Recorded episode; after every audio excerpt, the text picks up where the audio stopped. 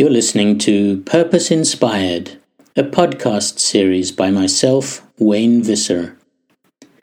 This season is based on a book called The Quest for Sustainable Business An Epic Journey in Search of Corporate Responsibility. Teddy Bears and Sunshine. All that glitters is not gold launching ISO 26000. Early in 2010, at the invitation of Leora Black, director of the Australian Centre for CSR, I travelled to Melbourne to give a keynote address on leadership for social responsibility at the ACCSR annual conference. The conference theme was ISO 26000 in a post financial crisis world and I was sharing the platform with Jonathan Hanks, a South African friend and colleague who also happened to be convener of the ISO 26000 Integrated Drafting Task Force, as well as being managing director of Incite, a South African sustainability consultancy. In my talk, no doubt to Jonathan's chagrin, I suggested that ISO 26000 is like a teddy bear, something cute and fluffy, which may help companies sleep better at night, but nothing like the grizzly bear that we really need to shake business out of their CSR complacency. Of course, it was unfair of me to make so light of a five year international process of negotiation involving over 90 countries, which managed to reach some measure of agreement on tricky issues such as human rights and fair operating practices. But I really do believe that as a non certifiable guidance standard that promotes a strategic approach to CSR rather than a transformative CSR 2.0 agenda, ISO 26000 may prove to be more of a damp squib than a big bang. Having said that, I must give ISO 26000 its due as a foundation document that encapsulates the international consensus on social responsibility, it is to be applauded and recommended. Its greatest achievement, and what I expect may prove to be its most enduring legacy, is the way in which it broadens the scope of CSR beyond big corporates to any organization, and second, beyond an exclusive focus on philanthropic community development to incorporate six other core subjects, namely organizational governance, human rights, labor rights, the environment, fair operating practices, and consumer issues. Besides this, countries like Denmark are ignoring ISO's strong declaration against ISO 26000 certification schemes and have begun to develop their own certifiable national standard DS 26000. I expect consultants will also increasingly offer ISO 26000 compliance auditing services, irrespective of whether they are sanctioned by ISO. The fact is that business, governments, and civil society alike want standards on social responsibility with teeth. A decade of weak standards without sanction, like the UN Global Compact and AA 1000, as compared with tougher certification schemes like SA 8000 and the Forest Stewardship Council, have taught us where real value lies. At the ACCSR conference, I was impressed by a number of people and organizations who I took the opportunity to interview, including Vince Hawksworth, then CEO of Hydro Tasmania, Vanessa Zimmerman, a legal advisor to the UN Special Representative on Business and Human Rights, Nathan Fabian, CEO of the Investor Group on Climate Change for Australia New Zealand, Bruce Harvey, Global Practice Leader on Communities for Rio Tinto, and Neil Birchnell, General Manager of Business Community Investment for Transfield Services a global provider of operations, maintenance, and asset and project management services. Too much sun. Besides the conference, I was invited by Susan Young, then Associate Professor at La Trobe Graduate School of Management, to teach a module on their Masters in Business and Society course. I also ran one day workshops for ACCSR in Melbourne and the University of New South Wales in Sydney and gave talks for the consultancy Banarra, CSR Sydney, and Victoria University. My overwhelming sense from all of these interactions in 2010 was a huge frustration among people working in sustainable business in Australia. The biggest reasons cited were an unsupportive, some even say backward, government policy environment and the negative lobby power of Australia's two biggest industries extractives, mainly mining, and agriculture. I was really surprised that after about 10 years of severe drought, fatalities from runaway bushfires in Victoria, and unprecedented flood and storm damage from tropical cyclone Yasi, Still, most Australians seem to be in a state of climate change denial. But perhaps that is testimony to the power of vested interests supporting the status quo. Also, at the time, the opposition party was scoring cheap political points by calling everything to do with climate change a tax and hence to be avoided at all costs. They failed to mention, of course, that According to the Stern Review, it may cost around 1% of GDP now, but could cost as much as 20% of GDP later if immediate action is not taken. That is politics. Tax the future 20 times as heavily in order to get easy votes today. I did hear one other explanation for why the take up of sustainable business in general and climate action in particular is so lackluster in Australia. There's too much sun, said my friend and sustainability consultant Samantha Graham. She was making a point that Australians are too laid back about life. They are eternal optimists who believe that things will get better sooner or later. There may be a grain of truth in this, but I also saw some really progressive work going on in stakeholder engagement and social impact management among the mining companies, such as by Alcoa and biodiversity management, such as by Rio Tinto. Also, I noticed that having had a banking scare about a decade earlier, Australia's tight corporate governance practices sheltered them from the worst effects of the global financial crisis. Of course, it also helped that China's demand for their natural resources continued unabated. An experiment in generosity. One of the highlights of my trip was spending some time with Shanaka Fernando, founder of the Melbourne based restaurant chain Lentil as Anything, who was introduced to me by New Zealand sustainability business academic Colin Higgins. Fernando is one of those rare pioneers who are prepared to live by their convictions, flaunt social convention, and challenge the status quo. After a failed stint as a Buddhist monk in his home country of Sri Lanka, he fell in love with a nun, had an affair, and got kicked out. He came to Australia and dabbled in law studies. It wasn't fulfilling, so he gave it up to travel on a shoestring around the third world for six years, learning about culture and community along the way. When he returned to Australia, Fernando started a business importing saris made from recycled fabrics, which gave him enough money to start his current social experiment, Lentil as Anything.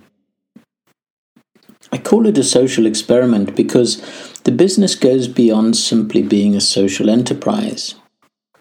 Like other social businesses, Lentil as Anything embraces the entrepreneurial spirit while it seeks to have a positive influence on the development of the community. But there is something more unique, more challenging, more sublime, and more subversive. It gets to the heart of human nature and the essence of Western capitalism. I'm talking about generosity and money. Through Lentil as anything, Fernando is trying to foster a culture of generosity. What would happen, he wondered, if there were no prices? What if people only paid what they could afford, or what they thought the food was worth, or what they were inspired to pay? Is there enough generosity left in Western society to run a viable business on the principle of giving and sharing, rather than profit maximization? Would the free rider problem kick in, with people taking advantage of the free food?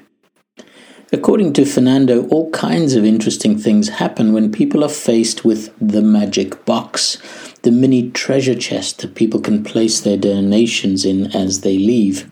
A few, very, very few, take advantage. Some, who genuinely can't afford to pay, offer to chop vegetables or do dishes.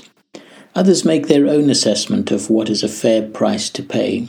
Some are quietly generous, while others make a theatrical gesture of placing their donation in the magic box. But it goes beyond the money. Other unexpected things happen too. As you look around, you notice that this is not a people like me experience, where those from your own socio-economic or ethno-cultural strata surround you. Lentil has succeeded in mixing it up, cutting across traditional divides. And because of the philosophy of the place, you may find a wealthy businessman striking up a conversation with a subsistence artist. When you create these kinds of creative connection, it is a potent recipe for innovation, for rediscovering what it means to be human. Fernando insists that lentil is first and foremost about good food. Interestingly, vegetarian food, because that is the most inclusive, making concerns about halal or kosher or meat based preparation irrelevant. But it is clearly more than that. It is an invitation to restore our faith in the essential goodness of humanity and the wholesome nature of community. What, you may ask, has all this to do with sustainable business? Well, I believe it is entrepreneurs like Fernando that are at the forefront of the CSR 2.0 wave. If we subject lentil to the five tests of CSR 2.0, more about these in subsequent episode, it scores well is Lentil creative? Yes. Is it scalable? Not sure. Is it responsive? Extremely. Is it global? Yes, it thinks globally but acts locally. And is it circular? Mostly, yes. Local production and recycling are part of the philosophy and practice. Even on scalability, Lentil gave me pause to think about what I meant by that. If we accept the long tail approach to scalability, popularized by Chris Anderson, Lentil does not have to go from 4 to 40,000 restaurants to be scalable. It could be that 10,000 independent restaurants inspired by the lentil philosophy pop up all around the world and turn the generosity experiment into a global movement. As the world recovers from the age of greed that culminated in the global financial crisis, it is refreshing to be reminded of the rightful place of money in society. Money is always a means to an end, never an end in itself. Melbourne, and indeed the world, would be a poorer place if brave experiments like lentil as anything were allowed to fail. Let us make sure that in the battle for generosity versus money, generosity wins hands down the state of CSR. The next year, I was back in Melbourne to teach at La Trobe again and to help launch ACCSR's State of CSR annual review. The findings, based on the survey of almost 500 mid to senior level managers across a broad spectrum of organizations and industry, included the following 80% agreed that CSR had contributed to a strengthened reputation, as compared with less than 40% the previous year. While just over 60% said that CSR contributed to reducing costs in their organizations. Reducing environmental impact and building understanding of CSR within their organizations were rated as the most important issues for CSR managers. CSR staff and budgets cut in the first years of the global financial crisis were rebounding with a strong increase in hiring and spending forecast. Reflecting on the findings, Leora Black told me she was struck by the ambiguous signals that Australian business are giving about the role of sustainable business in their organizations. On the one hand, it's clear and very heartening to see that more organizations are seeing value from sustainable business that goes beyond reputation and risk management. But on the other hand, most of the respondents said that getting organizational buy in is the single biggest obstacle to their success with sustainable business. According to Leora Black, the issue lies with the nature of the CSR function itself, probably the most cross functional, cross silo business discipline to emerge so far in the history of management. It requires a profound level of cross business functionality and integration to be effective. This is a real challenge to most companies, which are founded on vertical accountabilities. One of the survey findings I found most interesting and encouraging was that there was a significant decline in organizations reporting the need to understand climate change but an increase in organizations using sustainable business as part of their regulatory response. Might this suggest that Australian organizations were beginning to move towards a more integrated approach to managing climate change? Was this a sign of a shift from its position of climate change denial, if not on the public streets, then at least in the plush boardrooms of Australia? a new era in climate policy. As it turned out, in a move that shocked, surprised, delighted, and infuriated many across the country and the world, it was Australia's parliamentary halls rather than its corporate suites that the most significant reforms on climate change emerged from. Prime Minister then Julia Gillard successfully guided 18 clean energy bills through the Senate, which included the provision for a $23 per ton carbon tax to be paid by 500 big polluters. The carbon tax, which begins as a fixed price before converting to an emissions trading scheme, was forecast to raise $24.5 billion in the first three years to compensate households for the impact of the tax, the government planned to distribute $15 billion through pensions and benefit increases, tax cuts, and other assistance for high power bills and related cost increases. The government also planned to spend 10 billion compensating business, particularly trade exposed polluters in sectors such as steel manufacturing.